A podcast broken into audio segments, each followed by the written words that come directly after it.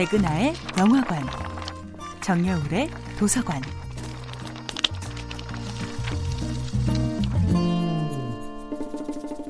안녕하세요. 여러분과 아름답고 풍요로운 책 이야기를 나누고 있는 작가 정여울입니다.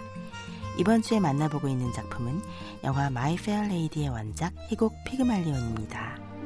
히긴스 박사의 머릿속에는 끝없는 상승의 화살표밖에 없습니다. 자신의 눈에는 거지나 다름없는 꽃 파는 아가씨를 여왕의 외모와 말투로 끌어올리는 데만 관심이 있었지요. 그녀가 겪는 정체성의 혼란을 이해하지 못했고 차라리 다시 꽃 파는 아가씨가 될지라도 나다운 나로 돌아가고 싶어 하는 마음을 헤아리지 못합니다.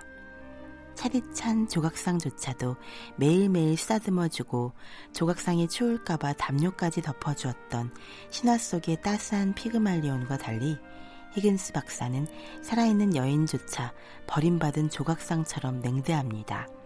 히긴스의 냉담함은 자신의 의지대로 움직이는 타인만을 자기 곁에 두려는 이기심의 발로입니다. 히긴스의 이기심은 나의 의지를 벗어나는 모든 타인을 우리의 울타리 밖으로 밀어냅니다. 일라이자는 너무도 화가 난 나머지 히긴스에게 소리치지요. 난 꽃을 팔았지 내 자신을 팔진 않았어요. 히긴스는 자신의 뜻대로 완벽히 조종되는 세상을 꿈꿉니다.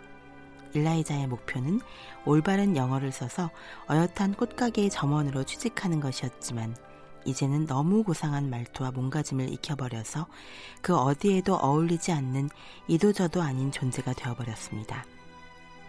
마침내 반년간의 요조 숙녀 만들기 프로젝트가 성공하여 일라이자의 눈부신 자태와 교양 있는 말투가 무도회에 모인 모든 사람들을 압도하는데 성공했지만 뛸 듯이 기뻐하는 히긴스와 달리 그녀는 전혀 기쁘지 않습니다. 차라리 꽃을 팔던 그때로 돌아갈 수 있다면 왜 나의 독립을 빼앗아간 거죠? 난 도대체 무엇 때문에 독립을 포기한 거죠?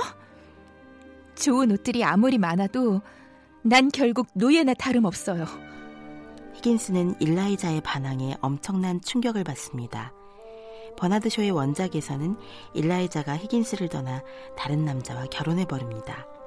오드리 헵번 주연의 영화 속에서는 두 사람 사이의 로맨틱한 분위기가 달콤한 여운으로 남습니다. 겉으로 보기에는 창조주가 피조물을 만든 것처럼 보이지만 실은 피조물처럼 보이는 존재가 창조주의 삶을 완전히 바꿔버린 것입니다.